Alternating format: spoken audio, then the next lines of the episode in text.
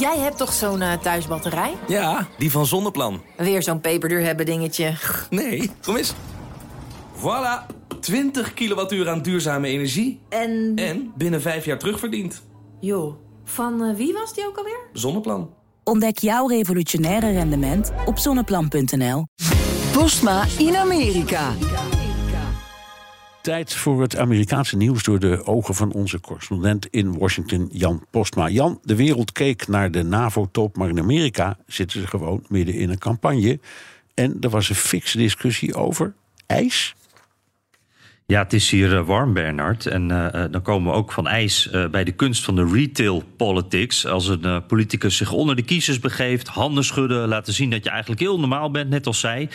Maar allemaal ook een beetje een toneelstukje natuurlijk, want het is uiteindelijk gewoon een campagnestop. Nou, normaal gesproken probeer je dan zo authentiek mogelijk te zijn. Dat probeert Biden elke keer, maar Trump natuurlijk niet. Die gaat tegenwoordig elke keer na een van zijn campagne-rallies ook even naar een lokale diner of een etenstand. En de laatste keer werd dat een Dairy Queen, een vast fastfoodtent die bekend staat om hun ijsjes. En dat is een plek waar Trump natuurlijk normaal gesproken niet zo snel komt. Um, en uh, waar andere politici dan uh, dus juist heel erg zouden benadrukken van hé, hey, ik hoor hier thuis, doet Trump juist het tegenovergestelde. Het uh, bekendste ijsje van de Dairy Queen is de Blizzard. En ja, het geluid is heel slecht, want ze staan dus in zo'n, uh, in zo'n Dairy Queen. Maar ik laat het toch even horen. Dit zegt Trump over die Blizzard. Everybody wants a Blizzard. What the hell is a Blizzard? Ja, what the hell, what the hell is a blizzard? Dan hoor je de mensen ook lachen. Ja, ja. En, uh, uh, nou ja, met andere woorden dus, ik kom echt nooit in zo'n tent. Wat doen jullie hier allemaal? Waar zijn jullie mee bezig? En normaal, normaal gesproken is dat een beetje een doodzonde. Want uh, ja, je wilt toch juist laten zien dat je thuis hoort op zo'n plek bij de normale mensen. En dat vinden Biden-supporters ook. Die dachten, ha, we hebben je. Want Biden is een enorme ijsfanaat en die stond eerder bij een Dairy Queen. En uh, die wist wel wat een blizzard is. En excuus weer voor de slechte kwaliteit van de audio. Oreo Blizzard. Oreo Blizzard, hoe heb je? Ja, hier hoor je hem zeggen van hé, hey, een Oreo Blizzard, wie had er eentje? Dus hij weet wel uh, uh, wie uh, uh, of wat een uh, Blizzard is. En hij houdt dan ook het ijsje even op de kop. En uh, de kenners weten dan meteen, oh, dan weet hij waarover hij praat. Want als je hem op de kop houdt en het ijsje valt eruit, dan krijg je hem daar altijd gratis. Uh, dat weten alle Dairy Queen fans. Maar Trump-supporters zeggen dan weer daarover, wat doet die verwarde man daar nou? Die is gek en wat een ongelofelijke aansteller. Dus zo werd er deze week druk geruzied over ijs. En het grappige is, Biden is natuurlijk op op heel veel manieren heel gemaakt. Uh, die heeft zijn eigen politieke verhaal tot in de puntjes uitgedacht. Maar ijs, dat geloof ik wel, dat is echt zijn uh, grote liefde. Ja. En Trump, die heeft er natuurlijk echt helemaal niets mee. En die zegt dat ook gewoon.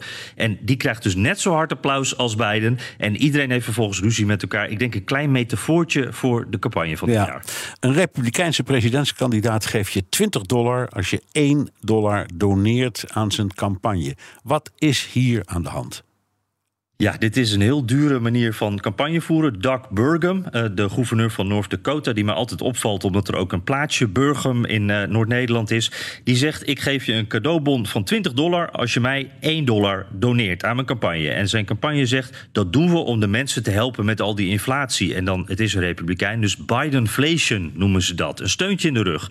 Maar uh, er zit een hele duidelijke tactiek achter, want om aan het eerste debat mee te mogen doen bij de republikeinen, heb je namelijk zo'n veertigduizend individuen. individuele donateurs nodig. Mensen die je geld geven. En die Burger die heeft zelf wel geld en die weet ook, ja, als je dat eerste debat niet haalt, dan kun je wel inpakken. Dus hij heeft nu vijftigduizend cadeaubonnen klaar liggen. En uh, ja, even rekenen, als iedereen één dollar geeft, dat is het minimum, dan kost hem dat dus negenhonderdvijftigduizend dollar. Maar dan staat hij straks wel op dat debatpodium. En dat is natuurlijk uh, priceless. Ja, maar hij koopt dus stemmen, hè? Heel simpel gezegd. En daar is ook wel wat discussie over. Ja, ja. Want uh, mag dit nou? Ja, uh, ja, hij doet het en voorlopig komt hij ermee weg. Ja, en er zijn meer van dit soort trucjes. Ja, uh, Vivek Ramaswamy, uh, ook zo'n uh, kandidaat, die, die belooft donateurs een aandeel van al dat geld dat ze voor hem ophalen. Dat is ook zo eentje waar uh, door de F E C naar wordt gekeken van, nou, mag dit nou? Uh, Perry Johnson, een kandidaat uit uh, Michigan, die geeft t-shirts van Tucker Carlson uh, gratis weg in ruil voor een donatie. En ik vond het wel heel mooi en ook wel lief. Een congreslid die haar recepten met je deelt als je geld doneert. Dus voor vijf dollar geeft Katie Porter je haar recept voor gehaktballen. En dan wordt zij misschien wel senator. Ja. Maar dat is dan, uh, dat is geen omkoping, dat is gewoon iets kopen, kun je nog zeggen. Dus... Ja, dat zou je kunnen. Ja, ja nou, precies. Ja, okay, nou. het, het blijven fantastische verhalen. Dank, Jan Postma, correspondent in Washington. Jij hebt toch zo'n uh, thuisbatterij? Ja, die van Zonneplan. Weer zo'n peperduur hebben dingetje. Nee, kom eens. Voilà, twintig kilowattuur aan duurzame energie. En? En binnen vijf jaar terugverdiend. Joh, van uh, wie was die ook alweer? Zonneplan. Ontdek jouw revolutionaire rendement op zonneplan punt n l.